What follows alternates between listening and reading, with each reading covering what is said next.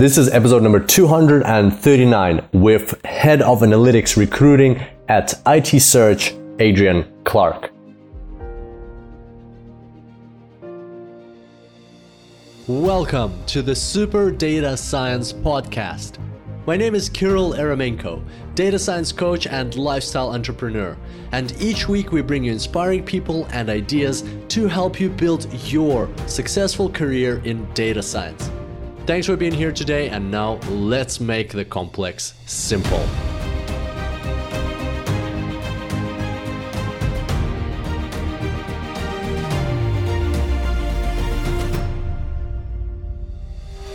Welcome back to the Super Data Science Podcast, ladies and gentlemen, boys and girls. Today I'm super pumped to have you on the show because we've got one of the top data science recruiters joining us for this episode. Adrian Clark is a data science headhunter and head of analytics recruiting at IT Search, a company which specializes in recruitment globally. Adrian has hired for roles ranging from data science beginners to data science practitioners to data science managers and even to top data science executives. And on this podcast, you will get tons and tons of knowledge from Adrian. We talked about things like the state of the data science industry globally, uh, different data science roles that exist in the world, uh, data science salaries and what to expect if you are getting hired or if you're hiring somebody. Uh, the gap in data science skills and why there is so much demand for data scientists. Uh, data science in various industries, uh, some a very interesting concept of the hybrid uh, professional that Adrian talks about, um, how to hire or get hired as a data scientist, and lots and lots of other insights for your career or your business if you're a business owner. So, regardless of your level, whether you're just starting out or you're a data science practitioner, super happily employed, or you're a business owner or an executive looking to hire data scientists, this is a podcast where you will find those insights that you've been looking for. I'm super excited for you to hear this episode, and without further ado, I bring to you Adrian Clark, Head of Analytics Recruitment at IT Search.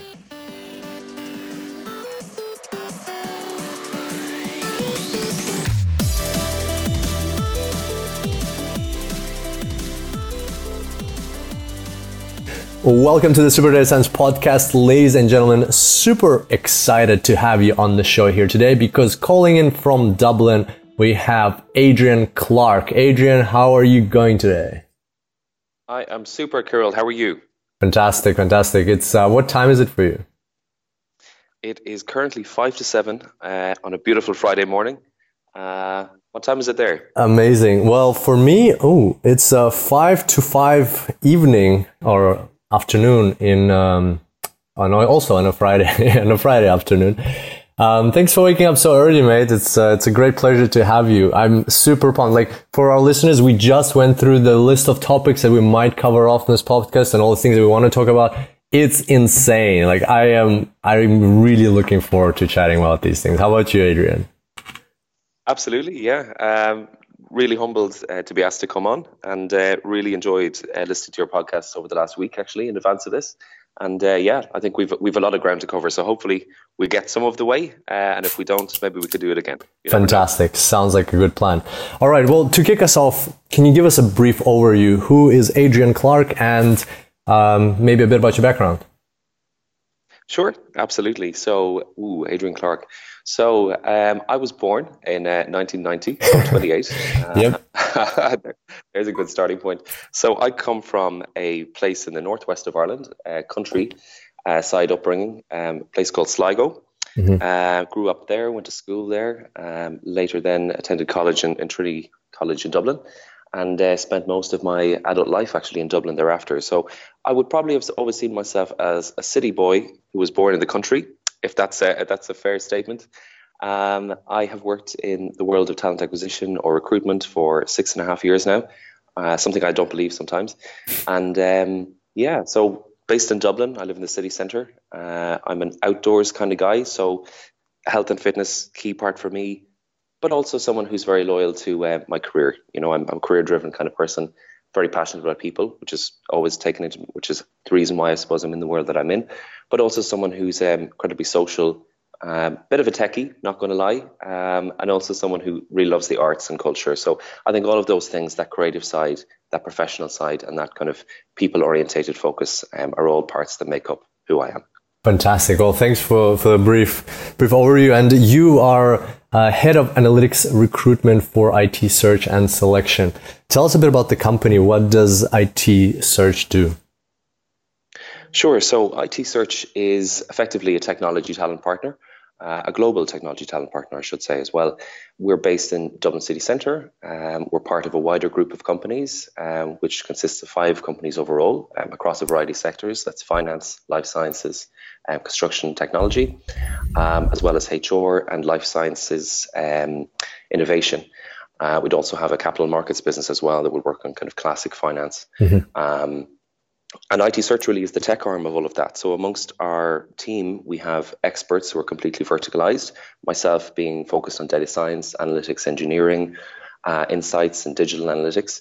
Um, I would have colleagues who specialize in software development and project management, as well as uh, Microsoft technologies and various other development technologies. So we're four years old. Um, we are reasonably, we think, uh, definitely innovative in what we do, in that uh, IT Search is a global supplier of talent, of course, internationally, but we're also consultative. So we represent candidates first um, and work with really superb blue chip, uh, startup, um, innovative, and also um, really established companies as well, literally across the world. So we work across the European market, we work into Asia, we work into North America, and from time to time we're asked to work on really interesting and unique projects um, in other um, surprising locations. And in those instances, we're quite happy to fly out because our USP is really one of those, um, or sorry, our USP really is to be one of those businesses that you know doesn't necessarily want to set up um, a multiple multitude of offices across the world. What we'd rather do is be truly global, not be domiciled to one area or zone, so that we can represent the candidates we work with um, ubiquitously, and also from a commercial standpoint, be a truly you know nomadic business in 2019. I mean, our people can take a plane, we can work internationally. We're um, we're at what what I like to call maybe at the bold face of you know what talent acquisition should look like in 2019 because the war for talent is on, and uh, you know you need to be innovative, you need to be disruptive to be successful in this market, mm-hmm. uh, and that's what we're about. Mm-hmm. Love it, totally love it. So we talked about this about a bit about this before uh, we started the recording, and this is so cool that even though you're based in one location, you have access to a pool of talents, and you seek this um, access to a pool of talent throughout the whole world, throughout globe, and you actually also help companies place uh, and find talent throughout the globe wherever they are. So uh, it's really cool because that means what we're going to be discussing today is not just a localized view of what's happening in the world of data science and recruitment, headhunting for data scientists in Ireland, in Dublin. This is a global worldview. Would you say that's quite accurate? Absolutely, absolutely, and I think that's the the differential here. In um, we're very fortunate to be, I would think, and I maybe a little bit biased in saying this, but we are one of the only true data science, data analytics um, talent partners in the Irish market. Mm-hmm. And you know, I'm surprised when I look at this. I mean, globally, even at an executive search level, um, the majority of organizations haven't developed a data science or analytics practice. Um, maybe that's down to a lack of knowledge in the space, or maybe because the space is so uh, fast changing or ever evolving. Um, or maybe it's because people aren't passionate about it, um, and I am. So four and a half years, nearly four years, or sorry, four years of, of pure data science, analytics, engineering, headhunting, recruiting. Mm-hmm. You know, you learn a lot, and the candidates have taught me a lot, and um, it's humbling, but it's also it also gives me a very strong sense of duty as well to represent those people properly. So, in terms of your listeners, you know, I realize that you know there's people here who might be starting out their careers, people who are quite established. There's people here who may be interested in hiring people for the first time and want to understand how they do that, why they should do that, um, and the challenges therein. But also, you know, it's really important to kind of know that there are companies in the world who really know this and specialize in this and are expert in that. So if I can share a little bit of that today and give people some confidence in, in finding a partner to help them with that, I'm happy with that, of course. But also, um, if there are people listening today who really are at a crossroads in understanding where they need to go or, or they're trying to figure out what are the, the latest trends in data or what they should be looking out for, hopefully we can help those guys too. Awesome. Sounds sounds like a great plan. Well, to probably the next step for us would be tell us a bit about you know, what range of roles do you hire for? Like, what are um, is it just mostly junior data scientists? Is it executive searches across the board? Just so we know what kind of experience uh, or, or the things that you've experienced throughout your career in the headhunting space. It's a great question. So, broadly speaking, I, I, cover a number of key themes. So, data science is an absolute specialism of mine. I mean, mm-hmm. it's something I love. Um, and I get it. So when I sit down with candidates, you know, I speak technically, uh, a little bit unusual. I mean, a lot of recruiters tend to be specialized in understanding their market. Um, I really love the technical standpoint because most of my time is spent understanding candidates 1st mm-hmm. and secondly, understanding and educating clients on the potential of that candidate base. Mm-hmm. So some years ago, I started talking about hybridization and the hybrid roles in data. So what I mean by that is when we look at data analytics, coupling someone's data skills, their capabilities in that space, be they a great data modeler, a segmentation style person, a marketing analytics person, um, or a, let's say, a statistician. You couple that skill set, that core capability, and you combine it with, with a domain.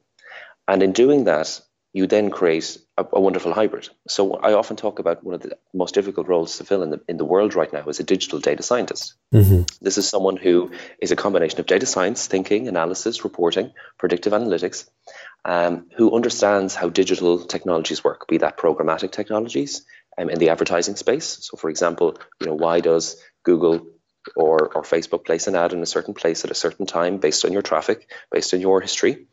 Um, what about the sentiment of your search history and your personality connects to that from a data level and generates a sense of your experience of that world, that personified view um, that you experience, experience when you go onto your browser. So that for me is a digital data scientist. And the same could be applied to the world of insurance, where you have, which, which would have been traditionally actuaries. And now most actuaries say to me, I don't want to be an actuary anymore. I don't want to predict risk. I want to be a data scientist solving problems that are associated with risk. So, for example, banking clients talking about risk data scientists, risk data analysts, not traditionally, or sorry, what would have been traditionally known as quantitative analysts. So you've, you've got that resurgence in roles now where it's about the tech and the knowledge combined, and that's a hybrid. So broadly speaking, I would work on data engineering. So classically, a data engineer, mm-hmm. um, a data scientist, um, a marketing analytics analyst, um, a data analytics developer, which I think is a really interesting role to talk about because that's that's a very nouveau role which leans into the world of cloud and cloud technologies. Um, I'd often work on, you know, roles that have a digital slant as well as a um, dominized, let's say, or, or domainized slant. So that could be a role like an e-discovery analyst, so someone who's combining the best of legal knowledge with uh, text analysis, sentiment analysis, so going through documents, utilizing data science with automation. So it's it's a really convoluted um, area to work in in terms of hiring talent because if there is data, there's definitely a role. But I suppose it's up to me sometimes to help a company coin that role. Um, you asked a good question there as well to convince my point. Is it is it senior hiring? Is it practitioner level? Is it management level? It's all levels really because as I said before, there's a lack of specialists in the space in terms of senior hiring. Um, we'll often work on retainer with certain senior organizations to help them coin their first uh, roles at senior level. Mm-hmm. Or top table, as I like to call it. So that would be your chief analytics officers, your chief data officers. And that really goes right down to people who want to be uh, very compartmentalized. So that could be someone who wants to work on a certain stack. That could be a data engineer who actually sees himself as a Scala developer. So that you're a Scala developer. But they're all part of that data ecosystem and they're all part of whatever stack and, and over, let's say, overriding uh, architecture that an organization is working on. Mm-hmm. Wow, that's that's very very cool overview, and I totally admire, and it's actually inspiring to hear that point of view of combining, not like what you call a hybrid, combining the data science knowledge plus uh, where is it going to be placed? What kind of uh, domain is that data science knowledge? Does it need to be applied to? And what kind of data scientist can you hire for this company, or what kind of data scientist can this person become?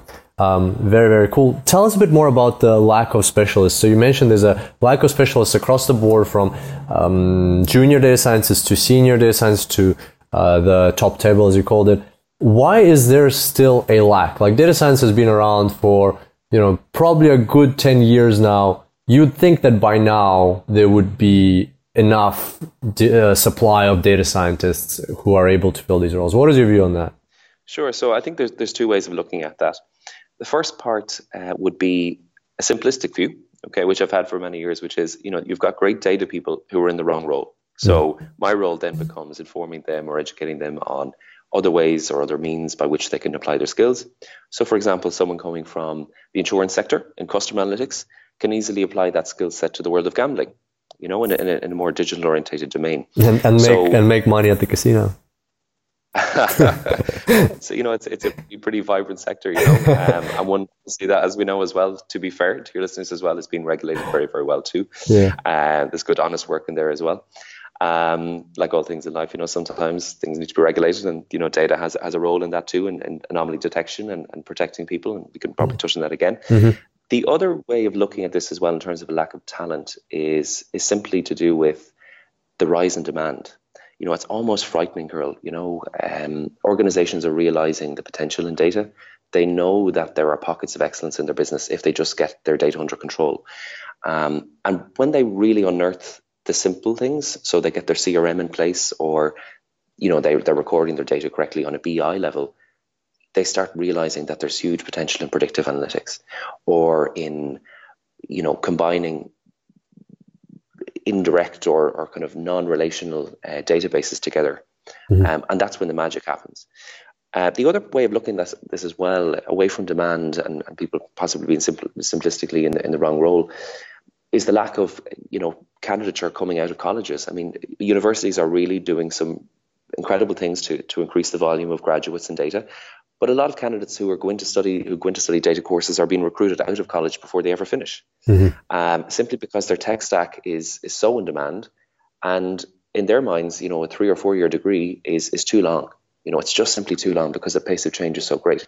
So they're either very lucky and move into a role with a great company who will give them all of the opportunity in the world to facilitate their knowledge and capability, um, and then they will go from there or do some contract work for a while and or get involved in a startup or then join a global company. Or they will, I suppose, realize that, and be a product of their success and in their own right, you know, almost go back to their tech stack solely like great programmers. And data science, you know, people talk about data science being the new oil. You know, data analytics in general um, is so in demand that colleges quite simply can't keep up with the pace of applications in some cases. Um, intake classes are getting bigger and bigger. And as a result, you know, many of the universities are creating new courses which are there to attract people in, but simply maybe can't fully um, support the extent of the, the skills and demand that needs to be there because the technology is evolving at the same time. So in Ireland, one one example university is the University of Limerick, which has created one of the world's first courses in uh, a master's level course in artificial intelligence, and that's divided up in terms of engineering and tech stack. And it's also divided up in terms of an entrepreneurial stack. And depending on the demands that organizations will have on those unique domains with the data skills in mind, you know, will those students finish? Will they be available you know, will the intake of classes coming in after that, even though it's a it's a, it's a new course and a pilot course, um, will they be successful um, by the time that the company's needs change and the tech stack may have changed globally as well? So they're the challenges we're under right now in terms of that um, initial lack of talent. Mm-hmm. Okay, gotcha. And uh, from a recruitment perspective, there's there's a lot of uh, listeners uh, listening to this podcast, probably the vast majority, who are passionate about uh, growth, self education, specifically doing that online, online courses, online learning, online, uh, you know, podcasts, and so on. W- what is your view as a headhunter, a recruiter, uh, about candidates who didn't go and complete a master's of data science or artificial intelligence, but learned all those skills online? Do they have an equal chance of getting a placement in a, a job in this uh, industry in data science? You know, it's a, it's a really interesting question, and it probably goes back to why you know your own following and your business is successful. You know, continuous professional development is is an absolutely paramount and critical part of data. Okay, as far as I'm concerned, you know, the first question I get from candidates is, you know, I've done these extra courses. Should I put them on my, my CV on my profile? Absolutely, you should. I mean, that's that's not only is it evidence of your interest in the area, but it's also evidence of, you know, having your your finger on the pulse, as it were. Um, companies really love that stuff. It's it's essential. It's it's added value because there's no curriculum that's going to cover every single part of how simply how vast the world of data analytics, data engineering um, is. So it's, it's, it's absolutely a prerequisite, I think, for, for people now in data to realize that you know working on projects outside of work, continuing to build other languages into your repertoire is essential. You know, companies need that. Companies love that. Do I feel that a that that makes up for a lack of maybe traditional academic training? You know, we're, we're living in a, in a very different time now. I mean, global organizations, for example, EY, um, some years ago said, well, look, having a degree is no longer um, a requirement to come in and join their organizations. That's really promising for people that maybe have uh, grown up in the world of data or even technology um, in their bedroom, you know, accessing different courses, accessing code, you know, creating interesting projects. I mean, how many entrepreneurs, how many tech entrepreneurs do you know have set up businesses based on proprietary code that they've created? Um, or even data scientists who maybe won a Kaggle contest you know, created a phenomenal model. And you think about all of those companies who put on projects onto Kaggle, for example, and solve some of their, their greatest challenges, you know, in, a, in an open source capacity or a crowdsourcing capacity in terms of uh, data science knowledge. So, you know, it's an interesting question because a grounding is absolutely essential. You know, I think having you know some tertiary education is, is really critical right now in the world of data, and it's it's becoming you know a little bit easier for people because there are courses tailored to their skill set now internationally uh, which is really promising and, and, you know we have to hand it to the universities that they are doing that but also the technology uh, institutes you know they've become a really powerful place as well for this because they're again on the pulse of innovation you know seed capital. There's that combination of commercial thinking and data capability and data techniques. So i do think you know particularly for your listeners who may be looking at changing or, or career changing or maybe looking at the first data roles showing evidence of hands-on application, showing evidence on your GitHub of some models you may have worked on, um, and showing kind of wider appreciation for, you know, a knowledge base or, or a specialism of your own away from the norm is really, really exciting and really, really important. So I'd encourage them not only to obviously listen to, to your podcast and obviously take in that soft skills element, but also to kind of really upskill day to day and realize that that's really powerful uh, particularly where soft skills come in as well as the hard skills. Mm-hmm. Totally agree. And I've I've been like I love that you mentioned that because I've been saying this for I think over a year now that guys listening to the podcast, if you want to be super you know successful and really boost your career, make yourself visible, right? Like like Adrian's saying, post your code on GitHub. If you're using Tableau, learning Tableau, go on Tableau Public and post your dashboards. Of course, you know, the caveat is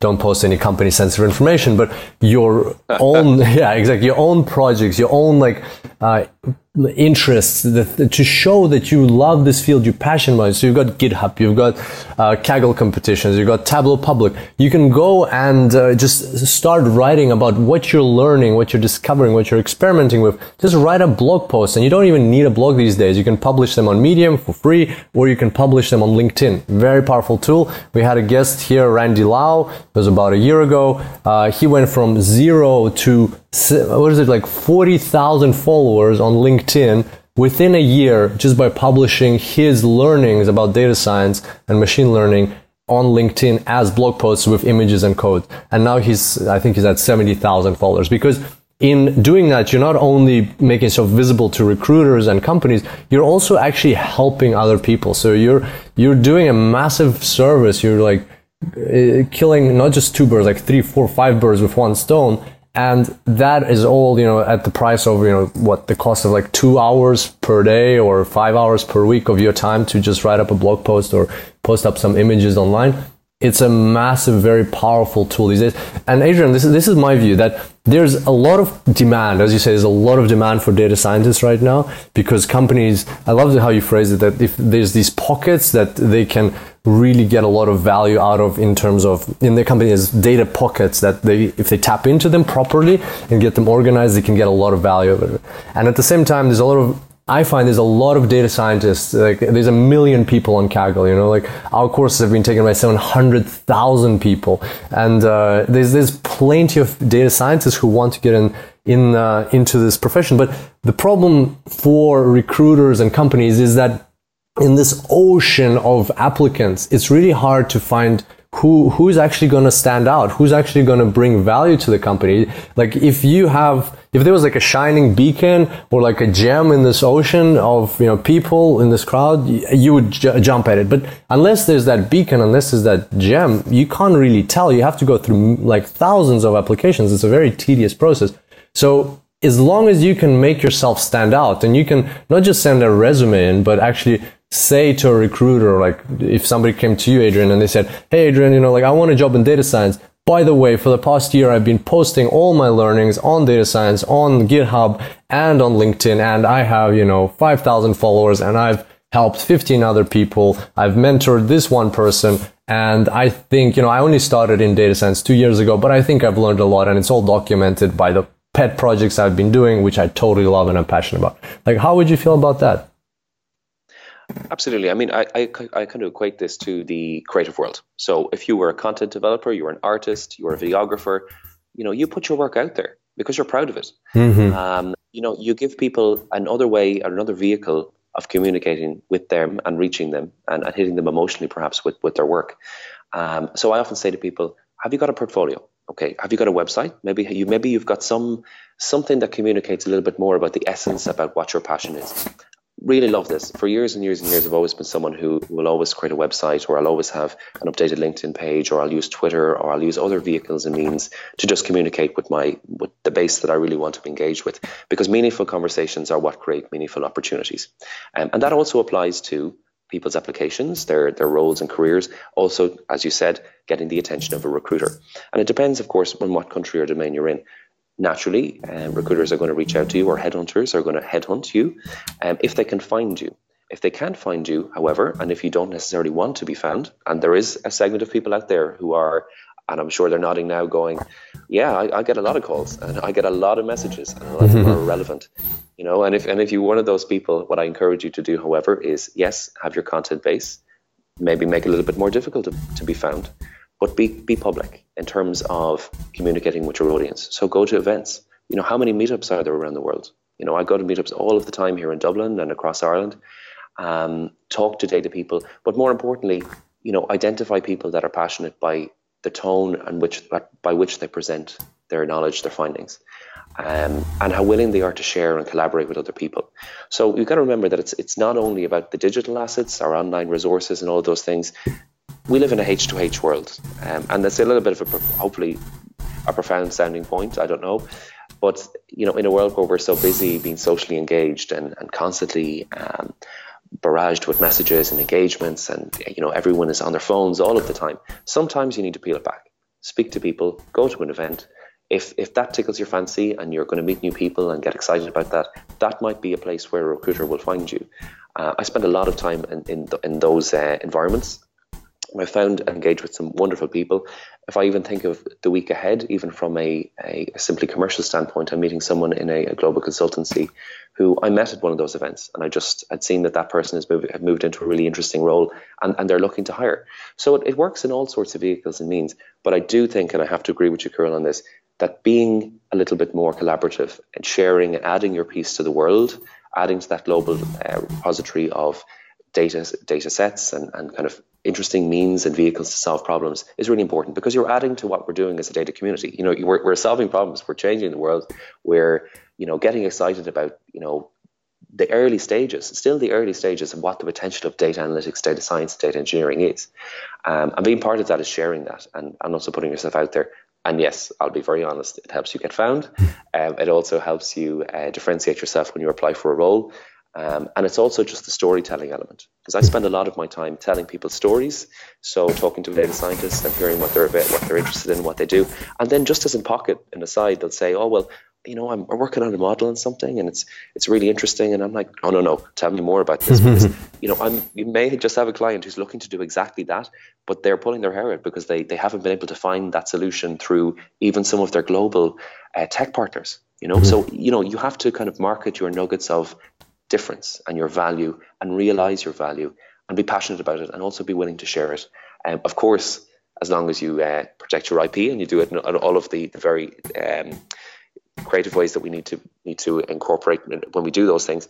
But more importantly, that you uh, that you're careful about the decisions you make, and of course, obviously, you work with the right companies who are going to foster those ideas and not necessarily take them away from you. Mm-hmm, mm-hmm, totally. And uh, for uh, I want to just make sure that we're not excluding anybody out, out of our listeners.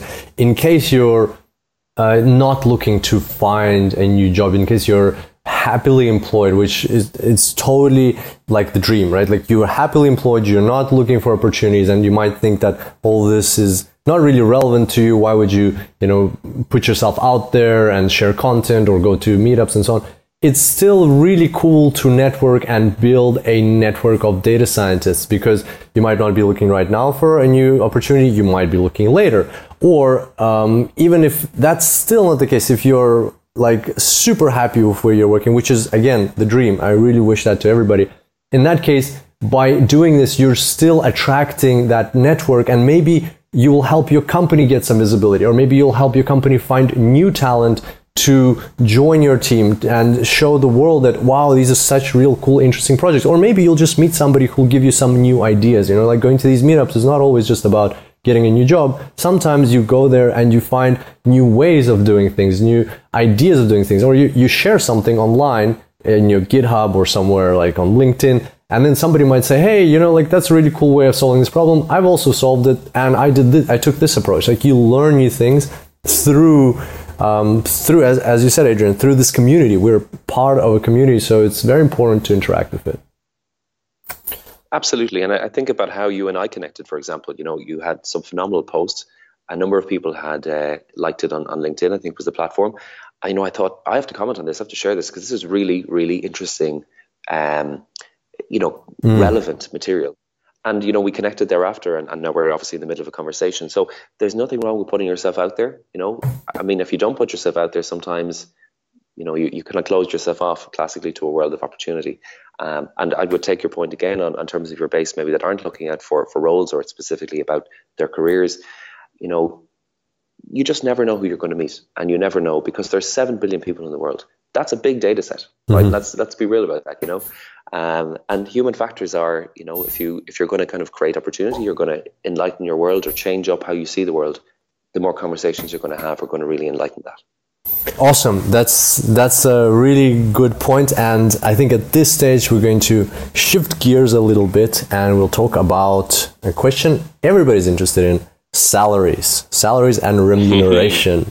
and uh, I would love to hear it from you because you are in the space. This is what you do for a living. You place people and make sure they're getting paid right, and the companies are paying right. What are like we all hear about these crazy astronomical figures that um, data scientists or some data scientists are making, you know, upwards of two hundred thousand uh, dollars per year. What are the real numbers? If you, if you of course can disclose these, share these. What are, on average, what do data scientists make? Data scientists, engineer, data science analysts, developers, uh, executives, and and so on. What are what can you share in this space? Sure, I can tell you that it's um, it's it's varied. Okay, that's, that's the most politically correct statement I can make. Okay, so some of your your followers are, are based in the U.S. market, see internationally. Uh, I work a lot in the European market and uh, Middle Eastern market as well. So it it always goes back to the niche uh, that someone's working in and the demand for that talent at any one time, and that that's ubiquitous. I mean, that's across the world in, in any part of tech. You know, the first question I get asked is how much is too much mm-hmm. from a client perspective. So sometimes it's, it's important to kind of put yourself into that, into those people's shoes for a second and say, well, look, we've got a budget, we've got a big project we need to deliver. Um, you know, talent are powering that because talent is, is a critical cost and it's, it's a, uh, it's the driver. Okay. So, you know, I always start at practitioner level or, or people who are starting out, let's say. Um, in the European market, it's completely standard for people to start at in around you know 35 40,000 euro okay? If we're using euro as, as an equivalent here mm-hmm. for a second uh, we can maybe come back with some figures on this later on or, or follow through with a, a, sheet of comparison let's say on, on, on this Kirill. Um, so as a starting point that's that's quite a good starting salary because you know executive roles or when I say exec roles are, are generous entry level roles let's say starting out. Uh, traditionally have been paid at the lower end. Okay, so some people have, have grown up in roles and they've you know they've they've worked really hard at the start and they're they're happy to be there or they're interning, um, and that's shifting. Companies realize that they have to pay a really solid starting salary as a statement of their interest in those individuals. Also, driving salaries is this element of retention. You know, data people are moving faster than they ever moved before. And mm when I say move, I mean their loyalty to organizations. So they're starting at, they could be starting on a, on a huge figure, but it's not the main driver for why they stay in the business. So when I talk to companies and when, when candidates talk to me about what they should be paying and what they should be earned respect, earning respectively, it goes back to is the project interesting? Or do we think it's interesting? And then as a result, do we think that the candidates that we're going to represent are, are going to be interested in this particular project? Mm-hmm. So from the entry level up, we're talking about the 30 to 40,000 euro mark. Where it gets really interesting is when people have three to four years experience under their belt or they have a domain um, of expertise that they're really passionate about. That's when people start moving into really astronomical figures. Um, in the East Coast, okay, of the US market, for example, if we touch on there, um, it's a demographic thing. It's it's a regional thing. Salaries are, are often paid higher in, in New York for, for various reasons. Um, and then if we go to Silicon, okay, we have a, we have a totally different viewpoint. We have a standpoint that's based on innovation, creating unique IP in data. So it's very much about fostering new ideas, fostering um, effectively very commercially valuable uh, material. Okay, and that has a price because keeping that in a business, you know, needs to be rewarded um, to keep effectively to keep people in the business at, at, all. So, you know, the variances in those salaries in the US market are, are, are vast, but it is largely regionally dependent. Um, what is unique, however, is this whole theme that's been around for a couple of years is that if someone has come from, we touched on this earlier, a top tier university, you know, a globally respected university, that they should be paid these incredible salaries. Um, maybe that suits the brands. Maybe that suits those universities as fee generating businesses. Okay, let's be let's be honest about this and be frank about it. Um, or is it about the caliber of the talent that they're producing? Um, and if those people are as good as they are, and in many cases are that good, they're deserving of those salaries. So at the senior end, things get a little bit more complex because we're rewarding for experience, rewarding for knowledge of multiple domains and technical expertise, as well as the ability to, to drive a vision um, and to imagine better ways of incorporating data into the business to impact on the ROI and the bottom line. So senior executive salaries in data are climbing at an alarming rate. And I say alarming because organizations simply don't know what they should pay. Um, and I mean that. So I've looked at some recent mandates recently where we've been retained, for example. When I say retained, we're, we're paid in advance to really orchestrate these searches um, because they're, they're complex and they're really globally orientated. And, um, you know, at top table, you know, senior professionals are, are drawing in equity. They're expecting bonuses. They're expecting um, hearty senior salaries. Um, but they're also expecting various perks and accoutrements to ensure that they're going to stay with the business longer term. And at the core of that is a trust in their vision because their roles are often quite disruptive. If you're a CAO or Chief Analytics Officer um, or, or CAIO, a Chief Artificial Intelligence Officer, incorporating you know deep learning technologies and, and technologies that will potentially automate jobs, you know you you damn sure better be very good at articulating that vision without effectively annoying people that have been in the roles a very very long time. So also knowing how to communicate the value of data as well as recognizing the value of people therein in that vision are critical. And as such, we're looking for very, very unique people who um, present more than just leadership characteristics. They're phenomenal communicators. They're also phenomenal uh, change masters. And they're expecting, in some cases, uh, up to and beyond six figures. Um, when I say six figures, I mean the, the very high end of the six figures. Um, and in some cases, with packages all combined, they could be going to seven figure salaries mm-hmm. uh, to deliver the level of performance, depending on size of organization, of course, Kirill. So that's a reality that companies need to be aware of and need to know that um, it, it's, it's really happening. And for those at the kind of middle point, or maybe people who aren't uh, in the world of data at all, but are interested in data, um, you know, when they're looking at business and when they're looking at other people and the changing, you know, role of data in businesses, they need to be cognizant of how that impacts on other people's salaries as well. Mm-hmm. Okay, well, that's a that's a very Good overview. Can you um, can we rewind back a little bit? So entry level about thirty five to forty thousand euros. Uh, somebody with three four years of experience. You said it's regional, uh, for instance, in the U.S. East Coast, different to Silicon Valley. Uh, do you have any figures there, just so that we can have a rough ballpark? What can somebody expect with a three to four years experience? Yeah, absolutely. So, eh, you know, particularly at the US market, I mean, it's, it's very easy to estimate that it's anywhere between 80 to $140,000, mm-hmm. you know, um, with various perks. Mm-hmm. Uh, when I say perks, I mean, that's, that's, you know, obviously your healthcare and your, your plans, of course, but mm-hmm. also uh, bonuses are, are very common now in data because there's a commercial quotient associated with the success of data models. Mm-hmm. Uh, companies are now measuring that in in the bottom line. They're going, well, how much of this came from really clever models, mm-hmm. very clever use of analytics, um, because that's going back into their spend in the year ahead. Mm-hmm. Um, and then, you know, from a kind of a, a European standpoint, again, you know, practitioners again at the three four years experience mark are probably looking at sixty to one hundred thousand euro. It's just equivalence. You know, mm-hmm. salaries are higher in the US, okay, by nature. You know, it's mm-hmm. just the way that the uh, the system, the economic system is structured.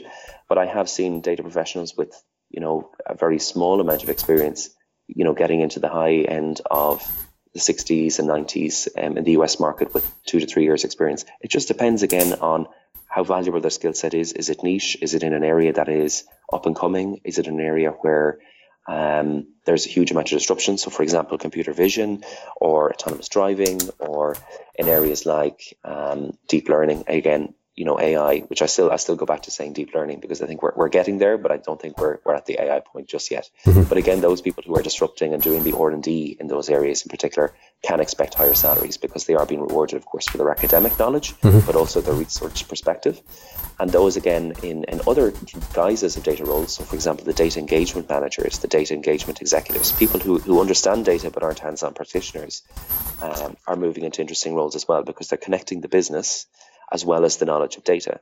And they have to be rewarded. So that's somewhere between fifty and one hundred twenty thousand dollars as well, with you know three to four years experience as well. Mm-hmm. So salaries are rising, you know, and uh, it's not an open checkbook scenario, okay, which is which is the the, the phrase I've, I've heard from some HR professionals, but there is a realism about um, you know keeping people in the business and you know getting what you're what you're due.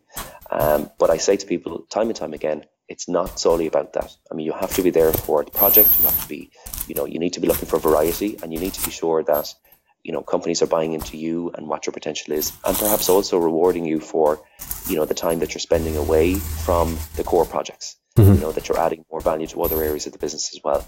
Um, so it's okay to be uh, demanding, okay, uh, but it's also very important to recognize that, you know, these are businesses at the end of the day, you know, where people are sharing profit, people are sharing um, all of this value together, and people are creating, um, you know, innovation, you know, and, and that in its own right is hard to measure. But people need to realize also that at the end of the day, you know, there are business owners, there are corporate entities, um, and the success of the models and the, the design and the engineering, the architecture that these people bring in um, has an impact on the long term capability and vision of those businesses and mm-hmm. effectively their jobs. Mm-hmm. Gotcha. Very, very uh, cool um, overview. And what I wanted to go from here towards is that, like, I like what you said about uh, it's not just about the salary, right? It's about the different projects that you'll be working on. It's also about the opportunities that you will have with that company. And we already touched on um, the chief um, analytics officer, the chief AI officer. There's also roles like uh, chief data officer, chief data scientist, and and others in that space. So, can you tell us about what you've seen in terms of career of careers of data scientists? What are the possible routes that a data scientist's career might take them, and the choices that they might be faced with along the way, transitioning from Uh, introductory level data scientist to practitioner to data science manager and to data science executive. What are your comments on that? Yeah, so it's it's it's something that I've, I've really watched over the years. Actually, I've, at times I sit down and I try and write a matrix for how these roles evolve. Um, I would have you know worked with many companies who, who say to me, okay, we, we want to promote someone internally. You know, you've placed this really great person with us, and you know we're trying to decide whether they're management material or they're leadership material, or you know maybe they're they're happy to to drive projects or mentor other people. So there is an emerging, let's say, uh, career progression path in data science. I think you touched on it there. So people will start as maybe a, a junior data scientist or a data science developer, evolve into a data scientist, a senior data scientist, a principal data scientist, maybe a data science manager, and then from there in move into the role of, let's say, either a principal data scientist from a uh, commercial standpoint or a chief data scientist from a an ownership standpoint. And when I say ownership, I mean the tech stack as well as the vision of the products, as well as the um, autonomy given to that particular unit or, or scope of the business uh, where data is concerned in terms of product or productization or innovation in their particular domain field. So that that is that is one trajectory avenue. Um, in terms of where people go from their roles in data science or their initial early roles, I mean it's vast. One thing I can't deny at the moment, and it's it's a it's a topic that I think some of your listeners may have may have heard or may be involved in that conversation, and, I'm sure you're aware of yourself, Kirill, is the I suppose the absorbing of data science into data engineering because we're seeing a huge amount of technological advancement in the way that models can be run off shelf or uh, various kind of mundane tasks can be um, automated using data engineering. As a result, there are new roles being coined therein. So, you know, software analytics developers, data engineering developers, data science engineers, um, and those roles are really nouveau, and it's going to you're, you're going to see a kind of a movement of people who would have classically been in the statistical world or more quantitative world, let's say, or the quantitative sciences or decision sciences, as some people call it as well, depending on the markets you're in, moving into more um, hybridized data guises. So combining the best of data engineering, data engineering automation processes, and data engineering principles into their data science works. Or in inverse, seeing some data engineering practitioners moving their knowledge into data science, because in many, many cases, data engineers are building platforms and systems and warehousing uh, projects and cloud projects that support the needs of data science solutions. And that can work, as I said, in, in, in inverse. It just depends on how you want to, uh, I suppose, utilize your skills in a maverick way.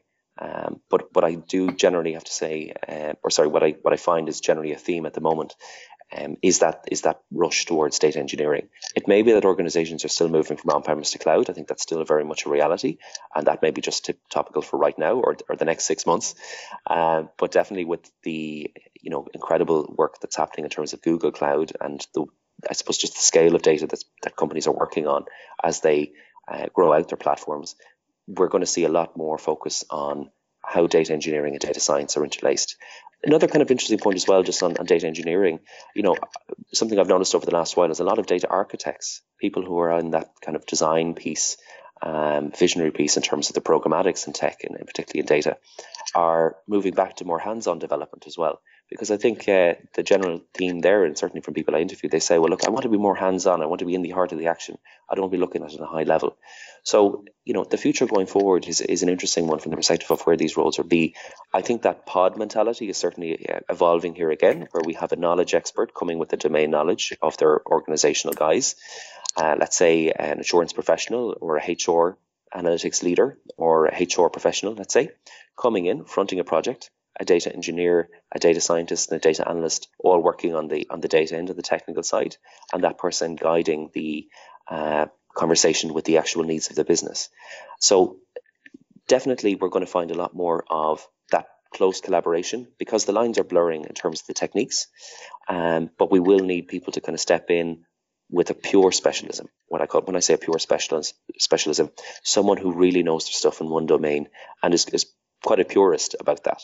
So, you know, an AI developer, is that a role now? I think it is. You know, people who understand how to work with deep learning, understand the technologies behind that, and are really passionate about the applications of it. But those are people who are seeing beyond what we're doing right now, and they are disruptors. And of course, they're trying to uh, push the business forward and utilize new technology really, really fast. Um, you know, and again, those people will find themselves having to norm with other people working very closely and their own internal view of their role will change. And I think that's certainly that's one of the key things that's, that's paramount now in data that we're you know we're we're, we're morphing a little bit mm. um, into new roles all of the time. And I think it's really important as a headhunter and a recruiter to help people to realize that you know it's not it's no longer just about being titleist. You know, you won't always be a data scientist. That's okay. You won't always be a data engineer. That's okay.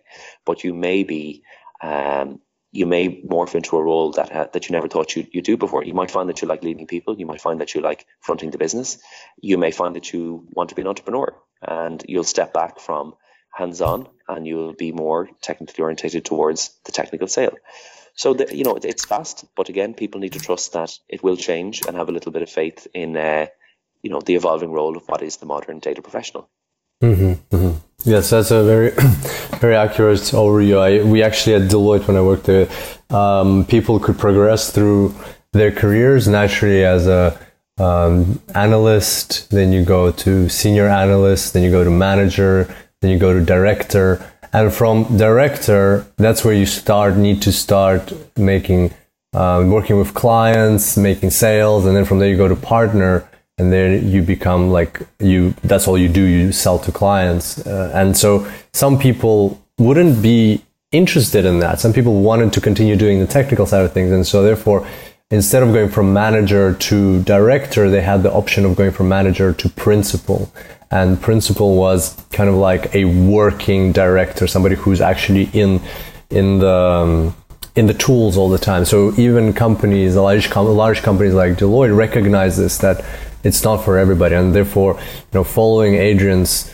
advice here it's important to structure your own career. What do you actually want? It's okay to try things out but don't force yourself to be a manager or a leader of people if that's not something that you're passionate about. If you just want to do the technical side of things that's totally also okay and you can grow. You just need to communicate that to your own manager to uh, the people that are running that business to show them that hey, I can add most value in this way or in that way. That's what it's all about at the end of the day, not fitting into certain, conforming to certain boxes.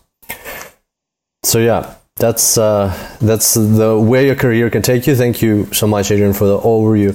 We talked a, quite a bit about different, you know, AI, engineering, um, technology roles. How important are soft skills in all of this? Like from what you're seeing, and I'd, I'd really be interested to get your professional opinion on this because, like, from my uh, observations, the highest paid data scientists, the most in demand data scientists, are not just the virtuosos of coding and algorithms and like people who are really passionate and dedicated to that to the technological aspects the, the hard skills that's that's very important but the most successful and highest paid data scientists are the ones that can actually bridge the gap between the insights and the business decision makers. So those who can not only derive the insights, but who can communicate those insights to the people who need to hear them. What are your thoughts on that? How important are soft skills? You know, when I hear that question, what immediately comes to mind is the evolving role of IQ versus EQ. So when I think about, you know, uh, soft skills in businesses, I think of the change quotient or EQ. You know, how capable are people of adapting, uh, moving in a direction that suits based on the environment that they've got, the, the various people they've got in the business, um, and being able to, to I suppose, push the business forward or the organization forward with those subtle um, qualifiers in place or not in place, as the, as the case may be. So soft skills are absolutely paramount particularly now at a time when organizations and people are becoming a little bit more cognizant of H2H interactions. I, I, think I touched on this earlier. You know, we live in a very social world. We're on our phones. It's a simple line, but it's it's it's effective. So getting people into the room, being tactile, you know, engaging with people, talking to people, presenting ideas, helping other people to communicate their own ideas. You know, how how often is it the case that you've got the smartest guy in the room, but he just can't guy or girl in the room, I should say, and they can't say or communicate what, what it is that they're, you know, they're thinking.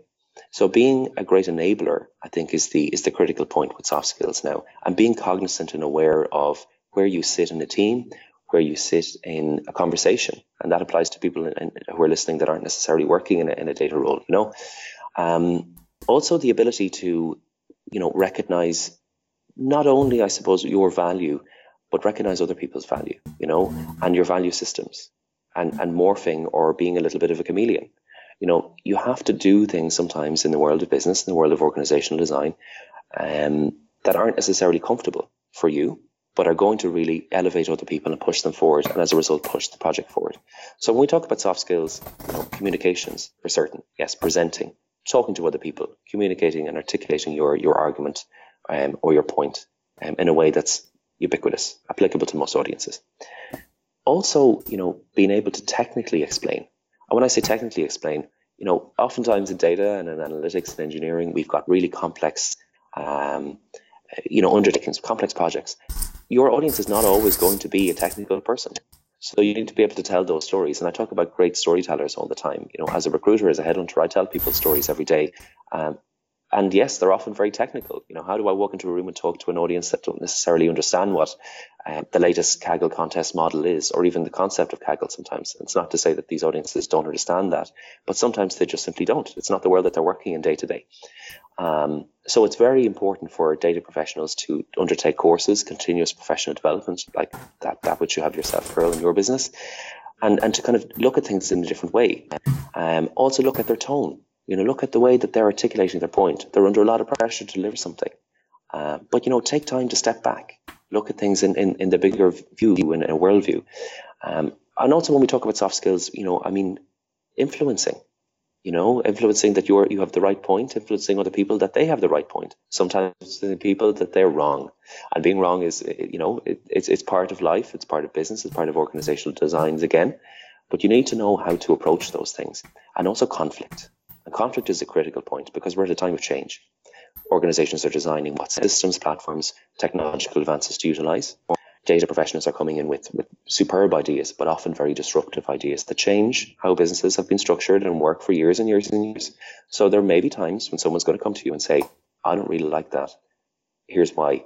And you have to learn and you have to know and at least have the, the means to handle the variables and control the variables um, and come back in a considered way with a rebuttal effectively and know how to dilute situations of conflict into positive outcomes. It, you know, they sound like very simple things when we do them every day, but I mean, there are better ways of doing it. And there are people who are expert in those areas. Um, so I highly encourage people to, to recognize those things. You made the point, uh, Kirill, as well about senior people not being necessarily the virtuosos. Um, maybe it's because they know how to speak to a, to a greater cohort of people and communicate those things to a greater cohort of people. You know, I, I think so. You know, I think that if you're someone who's conscientious, if you can train yourself, and bear in mind it's important that you can train yourself. These are skills, by the way. Um, you can train yourself to be better at approaching situations and appealing to more people. But obviously, you don't want to dilute your sense of your personal brand and your opinion. Um, so I think where soft skills come into focus, you need to consider, you know, what, what are you trying to achieve? What courses may be very relevant for you and very relevant to the majority of your team, let's say, or, or your colleagues or, or people maybe in your day to day life, because you can apply a lot of these things to your private life as well as your commercial life, you know. Um, and then you need to take an action and create a plan. So sit down with yourself, make a list of things that you want to improve on, self assess, and then slowly apply the things you've learned into your working environment, your day to day life, and see what comes back. And I promise people, I promise them right now, that if they take a small change, incorporate it, work with it for a little while, work on those soft skills, they will see dividend. They will definitely see a return and it will advance their career. It certainly will. Fantastic. Thank you so much, Adrian. That we'll wrap up on that very, very insightful notes. Thank you so much for coming on the show and sharing all these insights with our audience. Before I let you go, can you please tell us what's the best way for uh, people to get in touch and connect with you? Sure. So I'm a I think I said in our earlier conversation, no more than yourself, Kirill, you know, being out and about, being engaged, being socially engaged, and using all the wonderful social platforms we've got now is, is really paramount for people. Um, I'm a LinkedIn aficionado, so I've always used LinkedIn uh, since the very early days when LinkedIn has been there. But you can always uh, reach out to me there. So I'm on uh, Adrian Clark One is my uh, username there on LinkedIn. At IT Search, we're obviously based here in Dublin, so you can always reach us at itsearch.ie. And also my email is adrian.clark at itsearch.ie if anyone wants to reach out for a little bit of advice or they're looking at uh, maybe their next role or they're looking at maybe setting up in Dublin and want to hire some people as well. You can use any of those uh, channels, of course. And uh, I'm always willing to engage and network with this uh, this community because you know we're in together, and uh, you know let's keep the conversations going. And I thank you very very much, Kirill, for for being one of those beacons um, in a very busy data universe, you know, and producing great content and inviting people in to, you know, to give their opinions opinions are great, and uh, I look forward to people sharing theirs with me as well. Fantastic, and uh, I want to say thank you to you as well. Like you're also sharing tons of great content uh, for our listeners. Adrian's got uh, twenty, almost twenty four thousand followers on LinkedIn. This is this is crazy, man. That's huge, huge. Congrats, man. Um, one more thing before before we wrap up, uh, finish off. Uh, what is there a book that you can recommend to our listeners to help them through their careers and on their uh, paths to success? You know, and, and you know, you asked me earlier about this, and I and all throughout our conversation, I've been thinking on this. Mm-hmm. Uh, and I and I think of a book that I read many years ago. I, I spent some time in the Middle East market when I worked in oil and gas and energy, uh, well before I ever got involved in the world of data. Um, and I saw those people, I saw those organizations um, utilizing data to effectively reduce extraction and, and see that change. And that's actually what inspired me to get into data analytics, really, because I saw the power of it. And the decision to come back to Ireland at the time actually was driven by reading a book by a phenomenal guy called Jack Canfield. Okay, some people nodding already, going, "Yeah, I know Jack Canfield." But there's a wonderful book called Chicken Soup for the Soul, and it's one of those books where you really shortcut everything. He summarizes some of the best self-help books um, in the world. Okay, there's nothing wrong with self-help, like soft skills, um, and he takes the best of that knowledge and he summarizes it and he breaks it down and he, he leaves you with these wonderful, useful um, tidbits that really help you to kind of crystallize your thinking or thoughts. And I sat down with that book and I, I did what he said, you know, read it three or four times, make a plan and put things into action.